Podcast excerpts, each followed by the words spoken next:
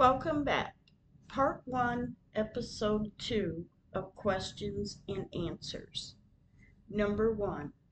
Are you able to share pictures? Answer. Yes, I am more than willing to share the pictures. The pictures tell the story. Number 2. Emily, how are you? Answer. I'm exhausted. And yet I keep moving forward because no matter what emotions have come out throughout this and within me, this needs the attention and needs to be brought to others' attention to get it fixed. I do have tough days more than not, but when I read something to this, I know God has brought me to this and He will see me through it. I am ready willing and able to do all that is mine to do. When I affirm the best and highest things will unfold as I move forward in life, I am connecting with the unlimited potential and presence of God within and making it my focus. I might speak affirmations aloud, write them down, or post them so I will see them often. A simple yes, I can, is a powerful way to keep a positive attitude. From today forward, I speak heartfelt affirmations of my strength, power, willingness to grow, and the possibilities that come with accepting any situation I face. The presence of God within me is far more powerful than any earthly challenge. I am ready, willing, and able to walk through anything. Yes, I can. Yes, I will. Call to me and I will answer you and will tell you great hidden things that you have not known. Jeremiah 33 3. Daily Word. This is how I cope to get through this. Number three, the headstone you speak of that was set in west of the tree area in question in 2019, do you have pictures to compare it to then and now? Answer. Yes, I do. In fact, when it was set in, in 2019, I noticed the year 1992, seven years before Megan was laid to rest in 1999. Question 4. On January 16, 2019, when the city admitted the headstones had been moved, did the city move them headstones back? Answer. No. Number 5. Hello, Emily. I know this has had to been hard on you. My question for you is, what are you doing to cope with all of this? Answer. Keeping my faith, staying as positive as I can, and I do know the relationship between God and I have become more and more powerful over the years, and I thank Him for that. And thank you for that question. Number six, Emily, I have listened to each episode of your podcast and I know this is hard on you. I want you to know I am proud of you for putting this out there. It took courage. And all the angels out here are on your side, and you are their hero. Answer. Thank you for listening. I appreciate it.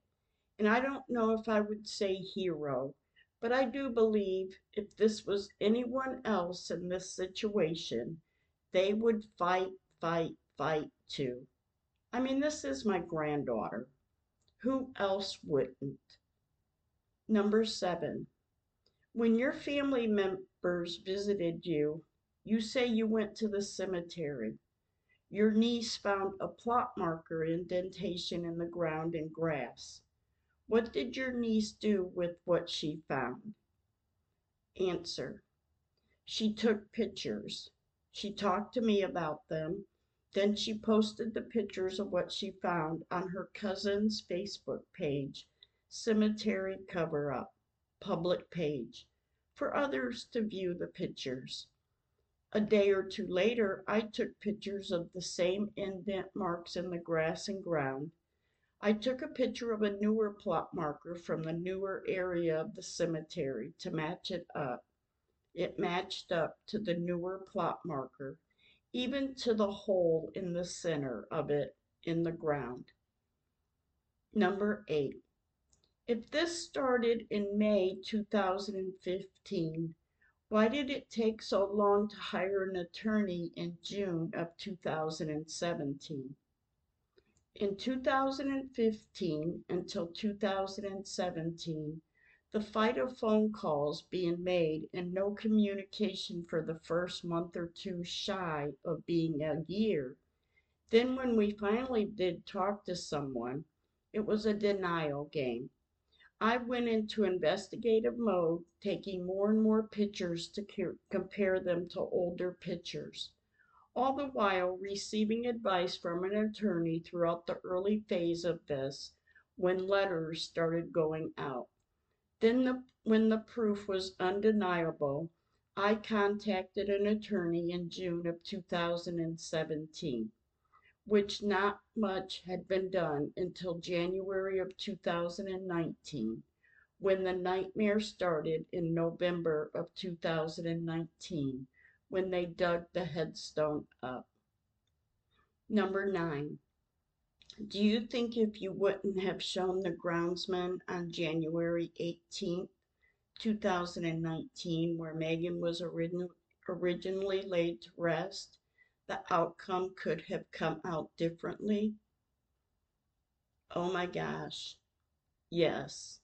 Like I said, my attorney and I handed out the blueprint of where Megan was and what and how to identify her. So the answer is yes. Number 10. Emily, are you still taking pictures when you go to the cemetery?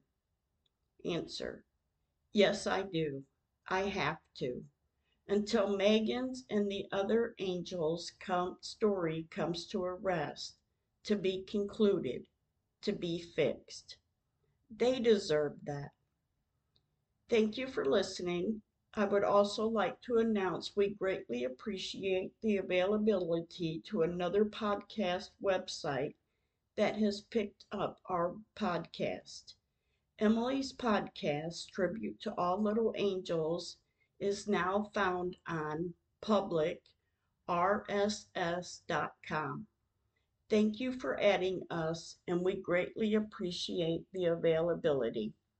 If you have any questions, you may email us at lowercase letters Emily McMahan, E M I L Y M C M A H A N 208 at gmail.com and lowercase letters SD McMahan 1959 at gmail.com. Stay kind with your words.